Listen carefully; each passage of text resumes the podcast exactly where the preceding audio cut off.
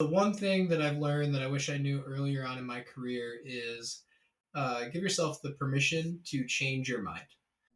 Welcome to A Slice of SaaS, your source for insights on SaaS revenue operations. Today, we're joined by Matthew Volm, who is the co founder of the RevOps Co op. And in our conversation, we'll unpack how RevOps is stretching its wings beyond sales and marketing, the trend towards tech stack consolidation, and the vibrant journey of a RevOps professional. So let's get started. So Matthew, if you built a, I guess you can say, pretty big RevOps uh, community uh, over the past few years. I would be really curious to learn more about like why why did you decide to to start a revenue operations community in the first place, and what was kind of the things that you were hoping to solve for for the RevOps community with the with a community, I guess you can say. Well, we we started the community a little over three years ago, and originally we started it as part of our own go-to-market efforts for a RevOps software product that we were building called Funnel IQ. Uh, and Funnel IQ was, you know, think uh, end-to-end go-to-market analytics tool.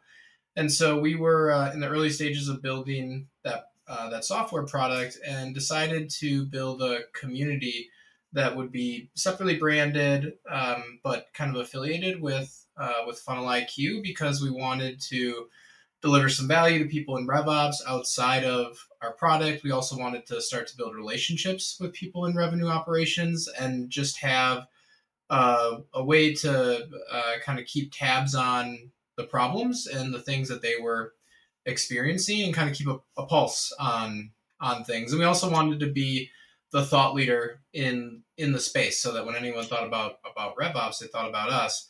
And so that was the reason why we initially started the community.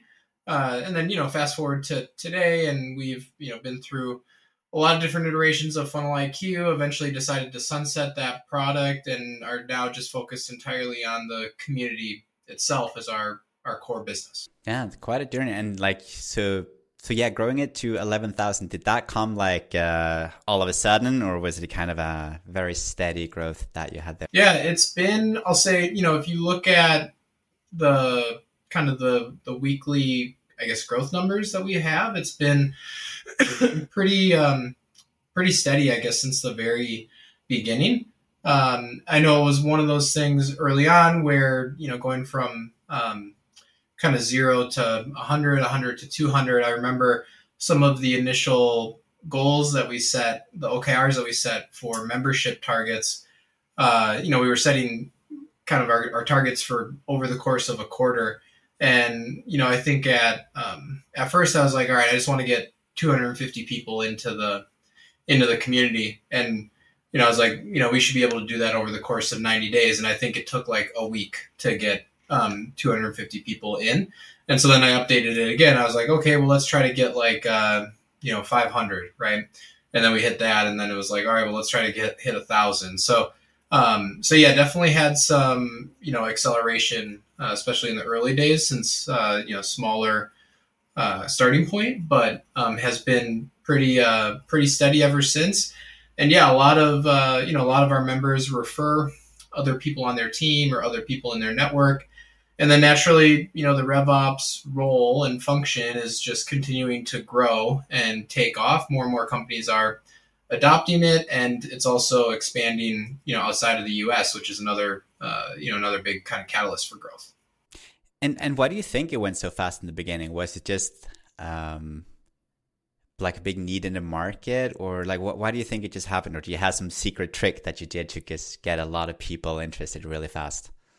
No, I wish I could say I was that smart and uh, you know that I had some like you know really like brilliant uh, call it tactic. Uh, but I think it was like a lot of things. It was right place, right time. We existed, and um, you know we kind of decided to invest time and effort there, and it was again the right time to do it. I think the reason why it worked is it was about like I said, roughly three uh, three years ago. We started the community. About three and a half years ago is when we originally started the the company and the, um, the, the with the product that we were building. And I remember at the time, uh, you know, going out and talking to um, uh, some VCs and stuff that I knew. I was like, hey, you know, have you heard? Have you heard about this, uh, like this whole RevOps, uh, revenue operations thing going on? Um, you know, it's kind of like starting to take off in different companies. Um, and a lot of them were like, no, you know, not, not really. Uh, but when I, you know, did some more, did some more research, I saw that, you know, one, it was one of the fastest growing job titles out there. And two, a lot of the, you know, the more innovative, progressive uh, kind of software companies were adopting uh, kind of a RevOps model. They had people with revenue operations in their job titles that worked for them on LinkedIn.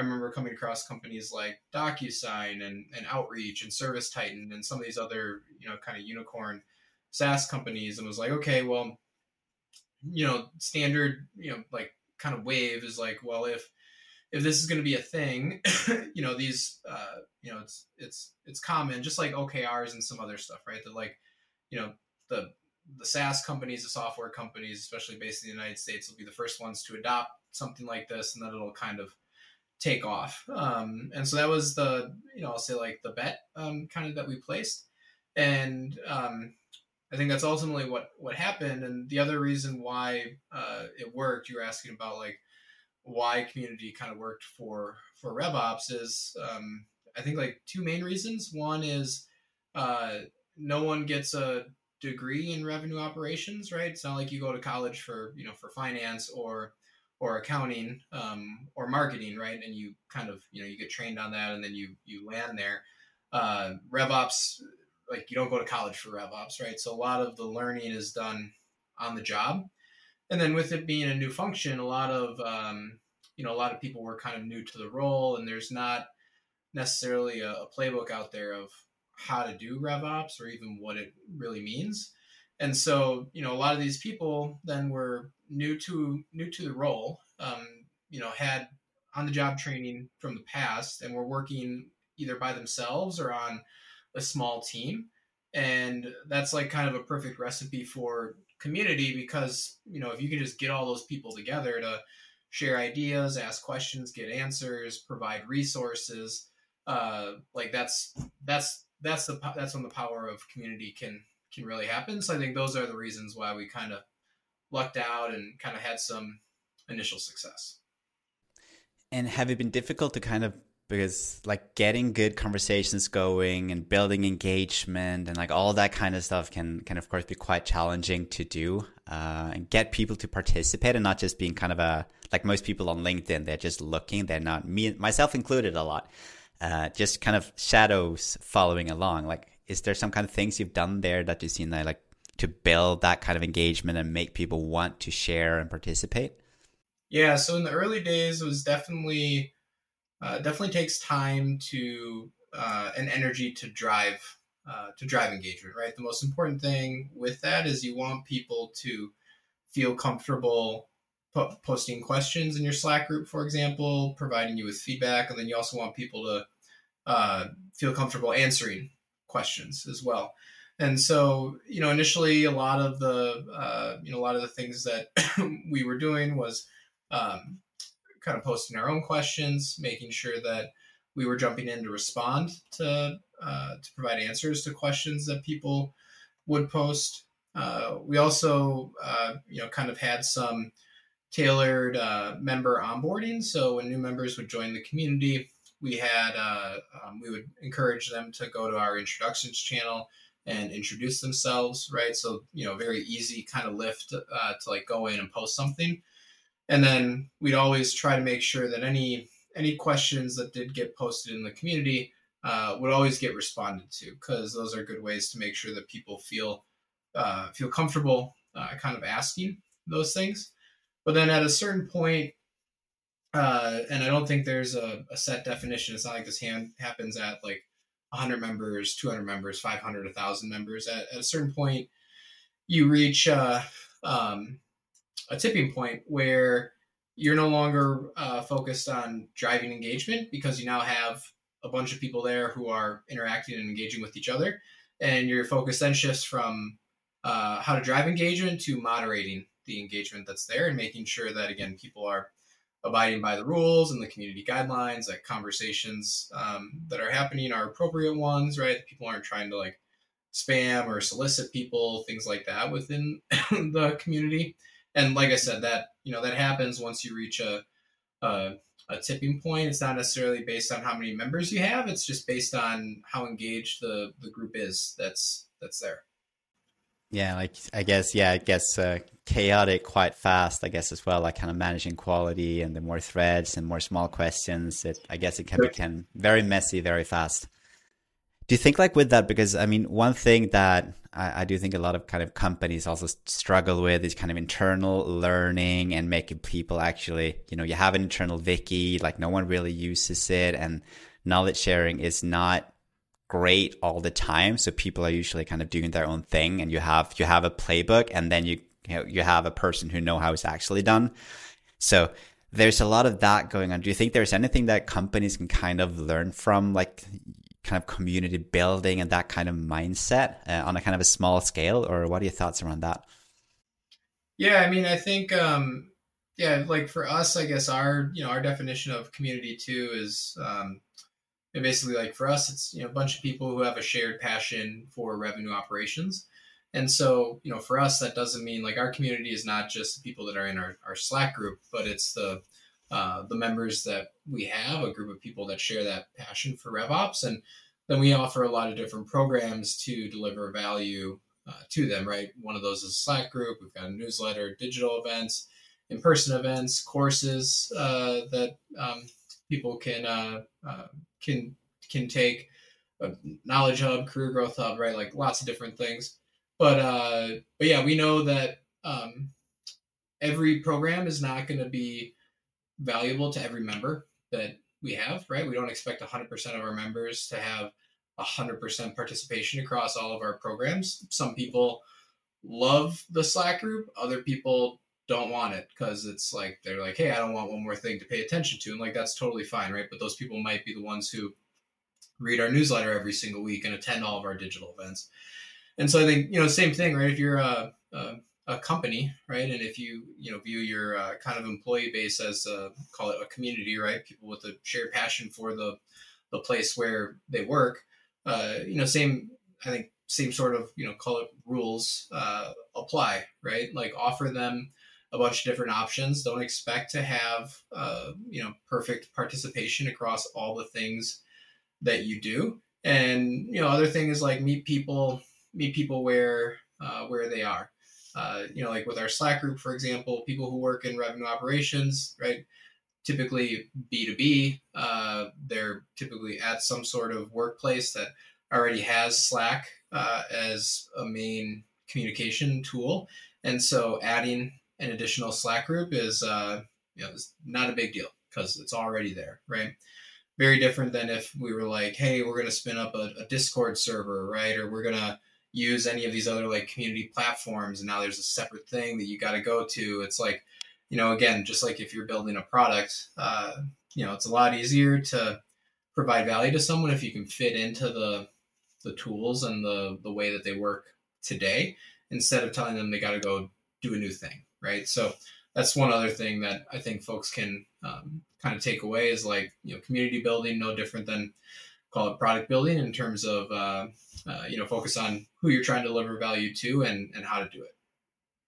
Timothy, let's change topic a little bit here as well. Uh, I would imagine, and, and I know you do have a lot of kind of insights and information in terms of like what's going on, what are what are people talking about in in in the RevOps community. So, what would be the current things that you're kind of seeing is is coming up a lot and people are are talking a lot about at the moment?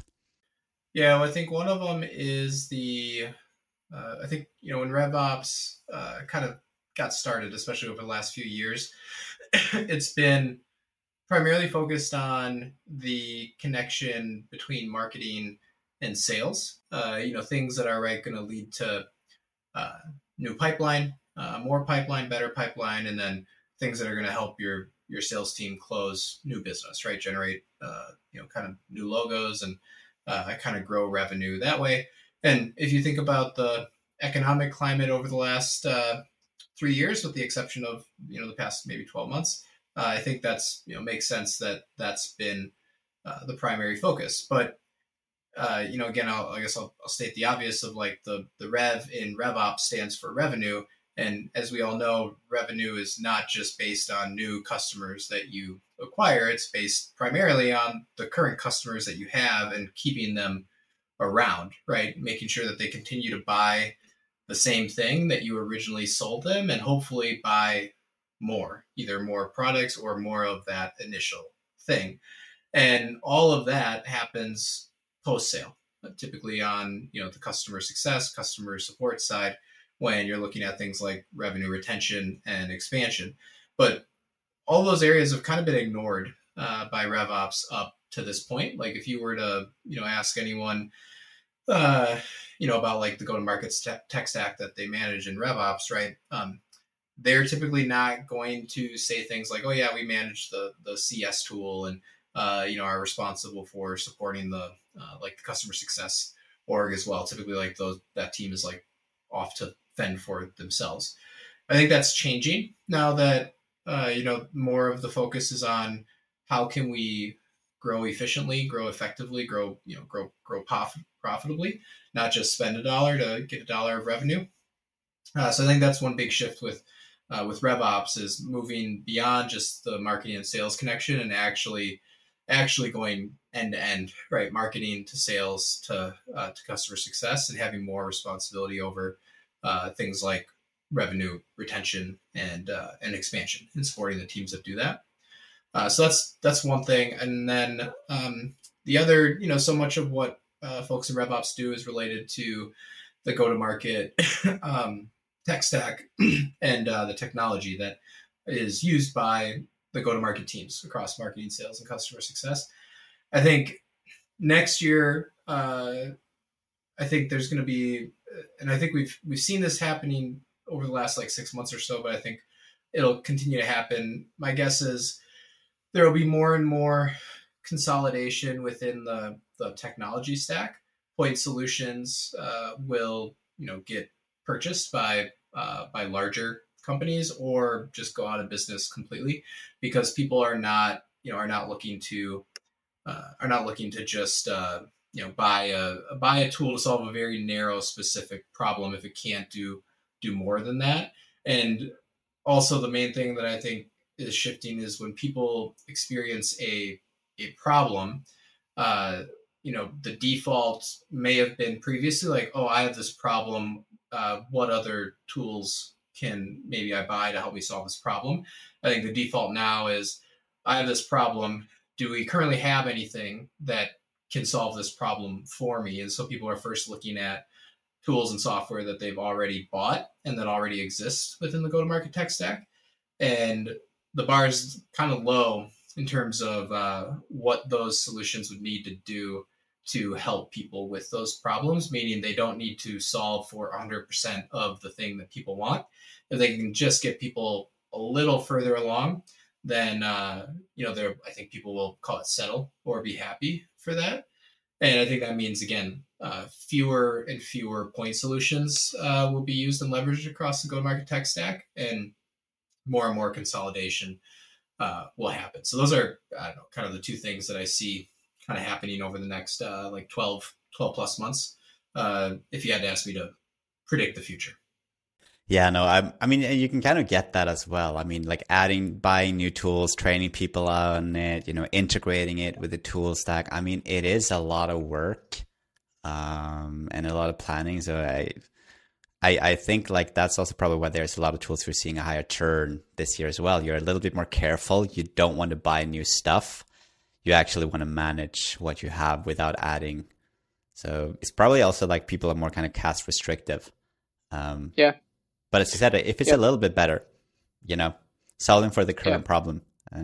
yeah, I mean, like you know, a good example is you know you've got uh, sales engagement platforms out there like uh, you know Outreach, SalesLoft um, that are you know kind of best in class in terms of what they do.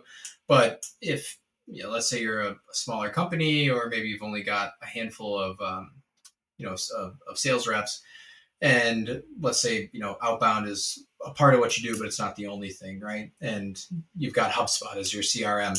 You may very well look and be like, hey, you know, like the HubSpot sequencing capability is adequate, it's not nearly as robust or you know like user friendly and like all that stuff is like an outreach or a SalesLoft, but it's good enough. So there's no need to go out and like you said, purchase a separate tool. Or if you've already got it, that might be a reason why you why you churn. And I think there's a lot of other call it like categories, you know, kind of like that. Um, you know, meeting scheduling, lead routing, some of these other ones. It's like you got to make sure you're you're solving a uh, like a real problem uh, and delivering value to folks in order to yeah kind of make the make the cut, if you will. We find that a lot also when we have conversations with uh, companies. They're looking to invest in HubSpot and they want all the integrations and all the stuff, and then when you start talking about it, it's actually not that important. So exactly what you're saying there, like we need something that's good enough and is solving the current problem. The other stuff, it sounded nice, but if realizing that it's actually a lot of work, you need to buy more stuff, you need to integrate a lot of tools.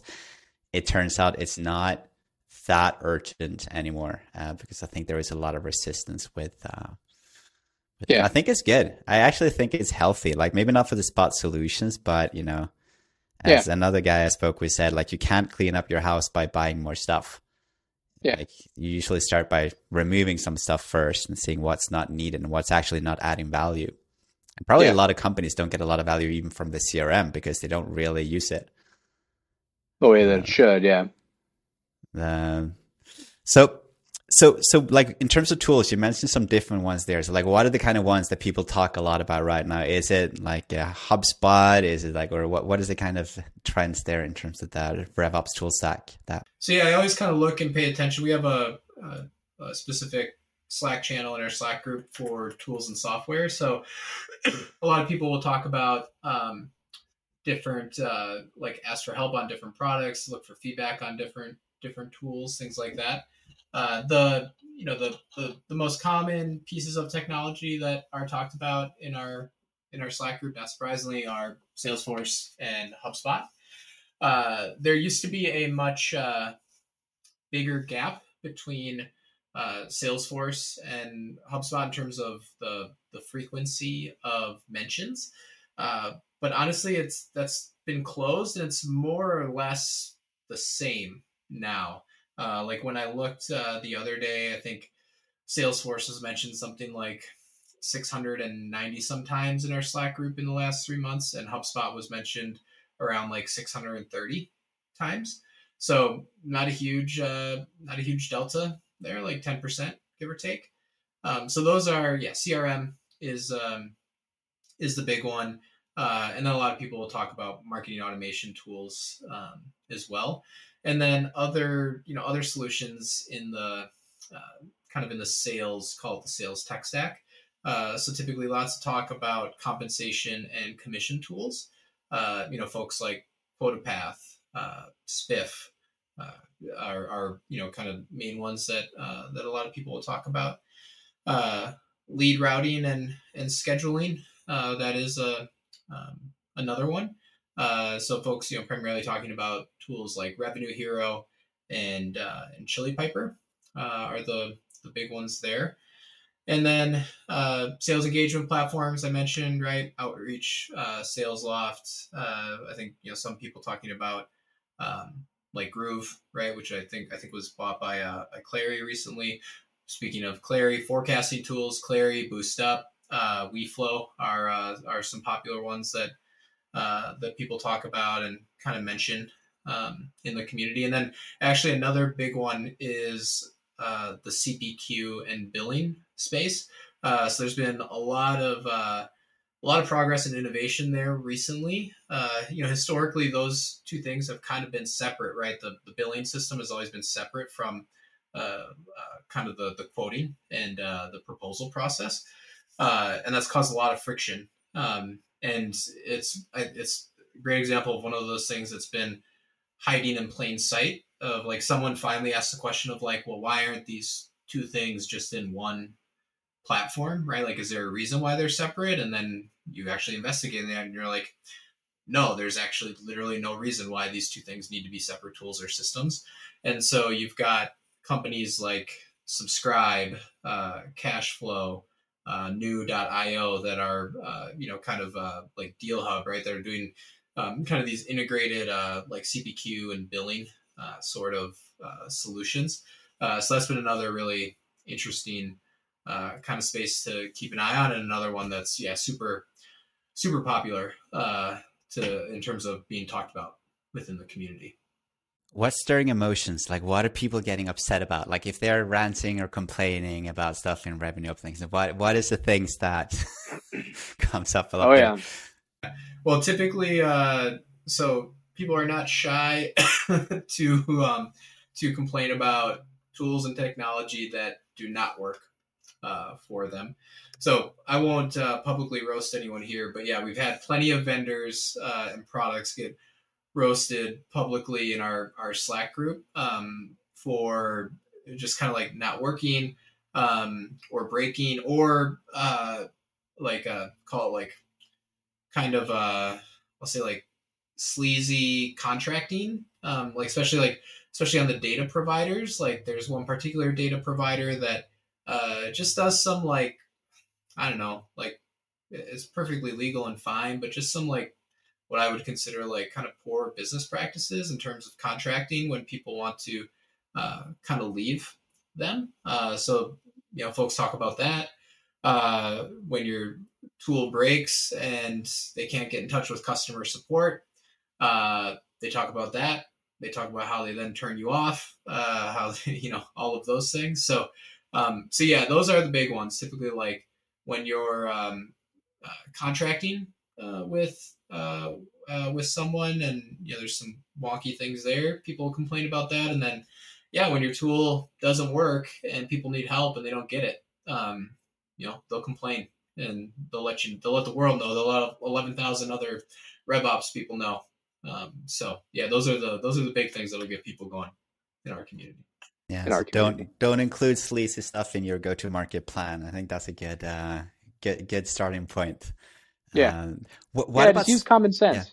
Yeah. yeah. No, it, I mean it is. I, I do think I know who who it is you're talking about, but yeah, mm-hmm. let's not uh, let's not go that route. Uh, yeah.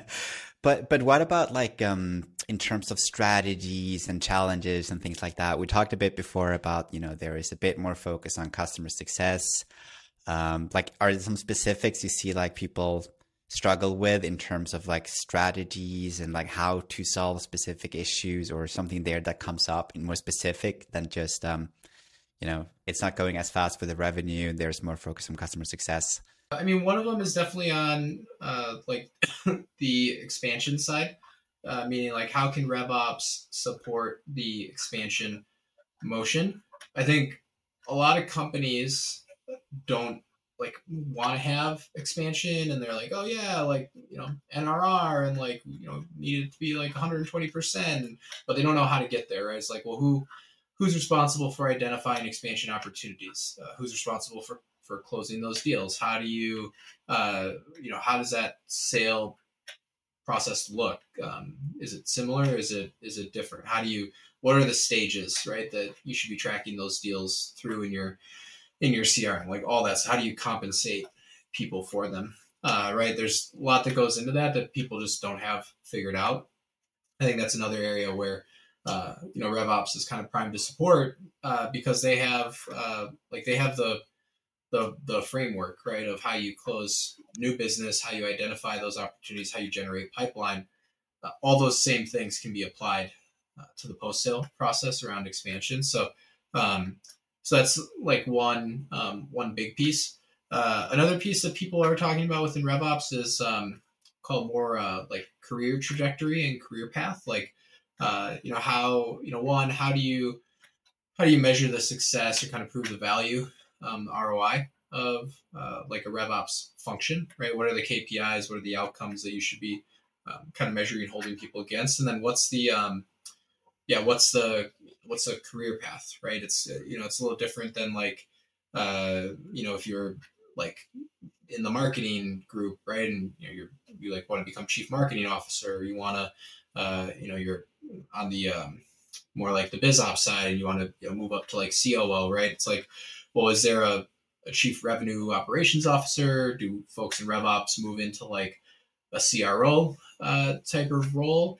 Uh, and I think a lot of that stuff, you know, again, because we're early in the the days of the function.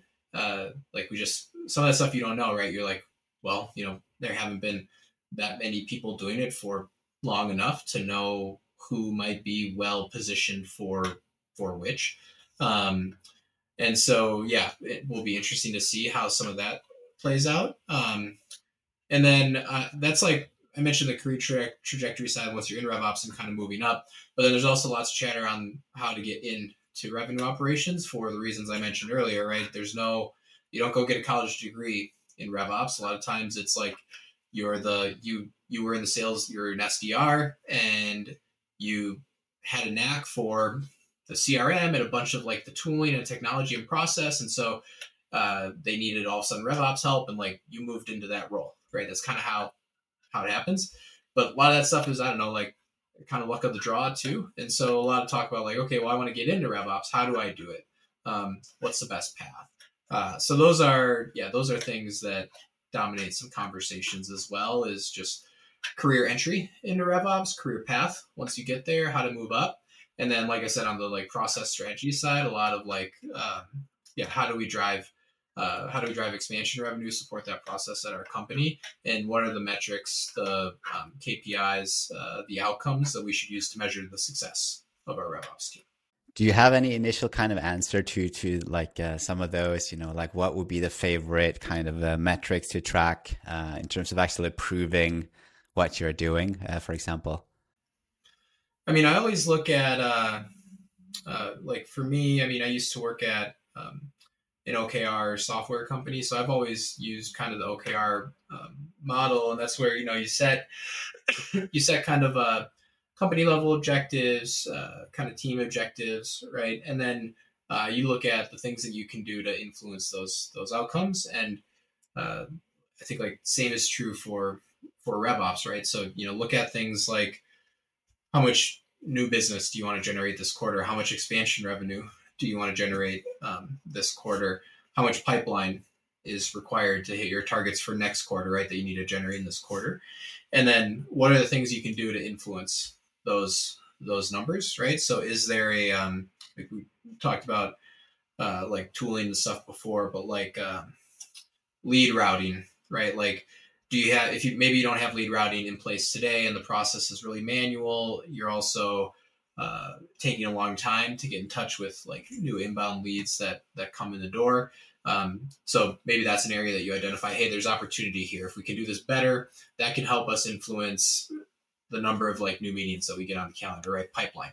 So you know, put a you know put that like you know tactic right rolling up to that particular metric, and then again sounds like and then measure your progress towards that over the course of the quarter. But just focus on like all the stuff that you're doing, which of those company level goals or objectives or team level goals or objectives does it does it tie back to? Because uh, if it doesn't, then you should be asking yourself like, why am I doing this? Right? If it's not going to help us generate more pipeline, or again, maybe like another thing that a lot of people are focusing on now is like, hey, let's let's get people into longer term contracts, right? So if we had a bunch of monthly subscribers, let's try to get them to move to an annual commitment. If we've got a bunch of annual subscribers, let's try to get them on multi-year deals, right? That might mean actually that your uh, recurring revenue goes down, right? But your contract value and the dollars under contract goes up, right? And so, you know, those are uh, again like that should be what you're measuring in that case. And then for folks in RevOps, how can you support uh, like those those metrics and just tie all that stuff, um, roll all that stuff up. Uh, that's the approach that I would take. No, I agree, and also the because um, I think there's a lot who think about like operations and like revenue operations as like a HubSpot admin only, but it's like it's called revenue operations for a reason, right? Because like it's actually supposed to be something, as you said, that drive revenue or kind of make yeah. the business more efficient or save some money somewhere. Uh, if it's not doing that, Yep. Might not be the best place to to, to spend your time. Yep. Agreed.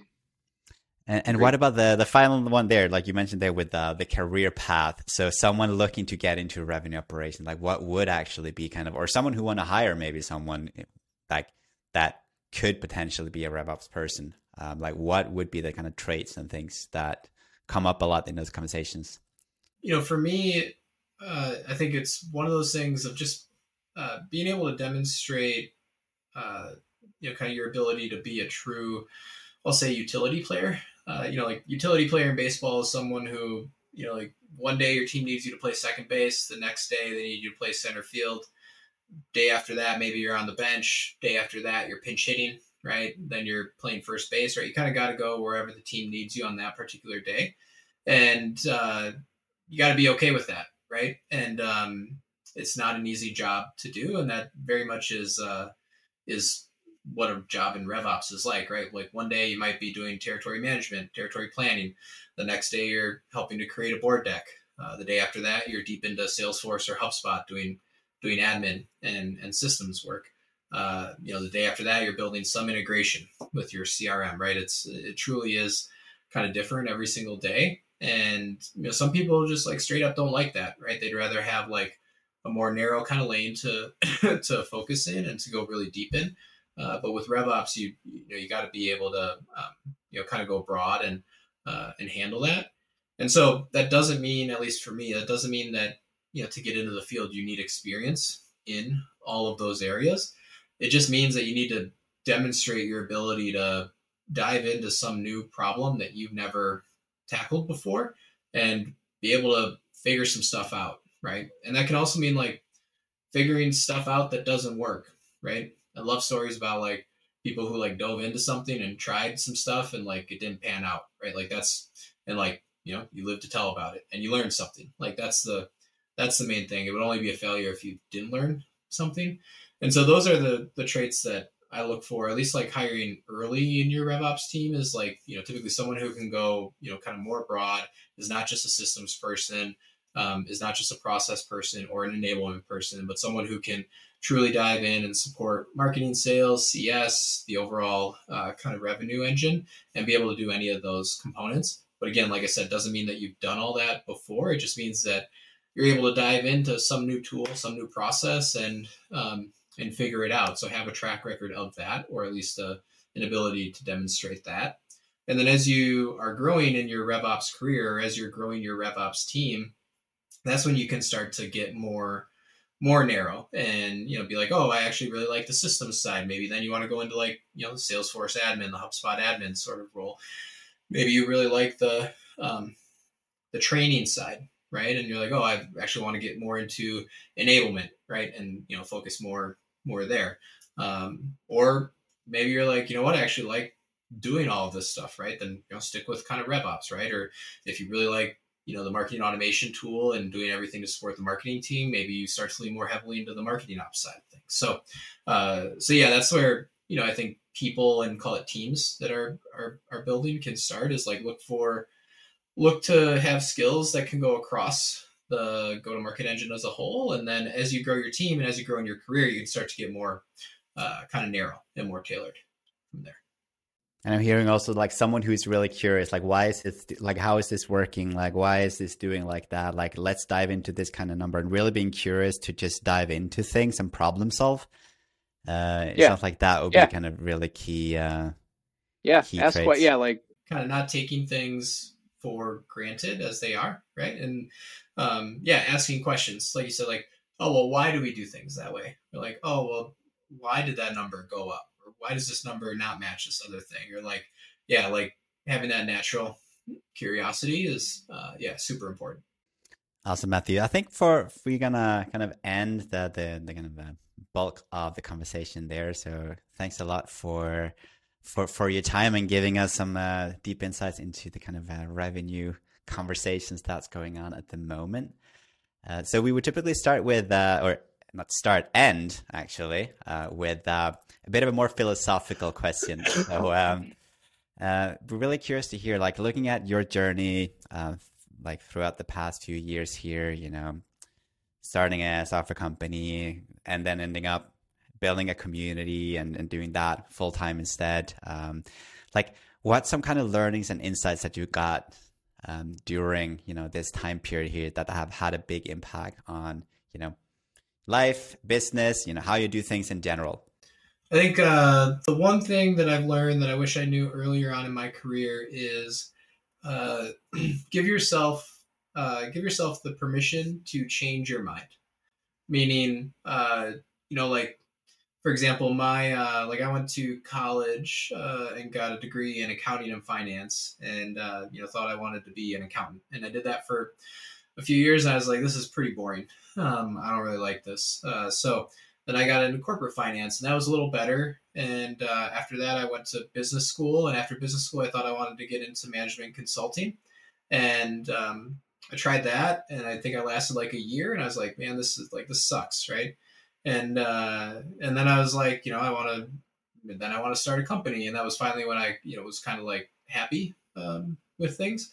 Uh, but even like you know, even when you start a company, right? Like my first uh, my first startup was in the legal technology space, and uh, ran that for a few years, and ultimately had to wind that company down um, just because we never found product market fit. And so, um, you know, at that point, kind of changed my mind of like, you know, hey, it's not not worth uh, you know kind of continuing to grind away at things and so yeah that's the thing i wish i knew uh, you know kind of earlier is like give yourself the permission to change your mind. If you think you want to do something with your career if you think you want to do something with your life right personally like try it. And like if you don't like it that's okay. Like go do something else right? Like we um like personally too grew up in a, a small town in wisconsin in the united states and um moved out of Wisconsin to the West Coast uh, as, uh, as soon as we were done with college, and thought like, "Hey, I'm never gonna move back to the to the Midwest, to Wisconsin."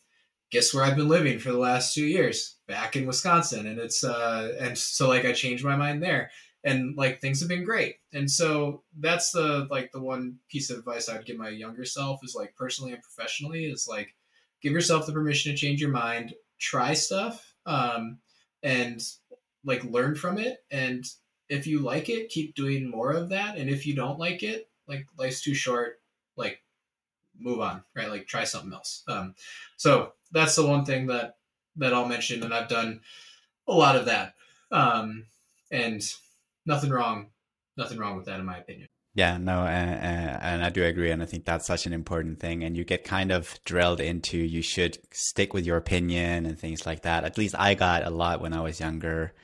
Um, yeah.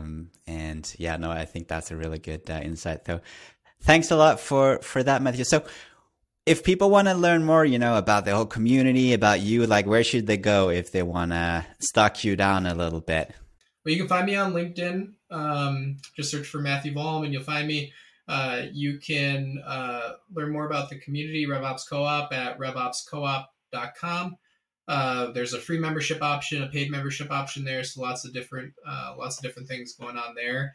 And then we also have uh, we're also putting on um, our uh, kind of first annual RevOps conference, which will be at the end of May in uh, Southern California in San Diego. And so for folks who want to um, kind of attend and uh, have some networking opportunities, see some awesome live sessions from a lot of impressive folks. We've got uh, the CMO from Clari, we've got a VP from Forrester who covers RevOps, we've got head of CS from HubSpot, lots of other people who are uh, going to be putting on sessions. Uh, the title of our event is called uh, RevOps AF, and you can learn more about that at revopsaf.com. Awesome. Sounds good. I'm definitely going to check that out. Is it a virtual session as well, or is it only live? Uh, we're going to start with the live. Uh, we'll probably do a virtual one in the weeks after the live one. Thanks a lot, Matthew. And uh, yeah, have a great uh, rest of the day. And thank you so much for your time. Yeah, thanks, Andreas. Appreciate it.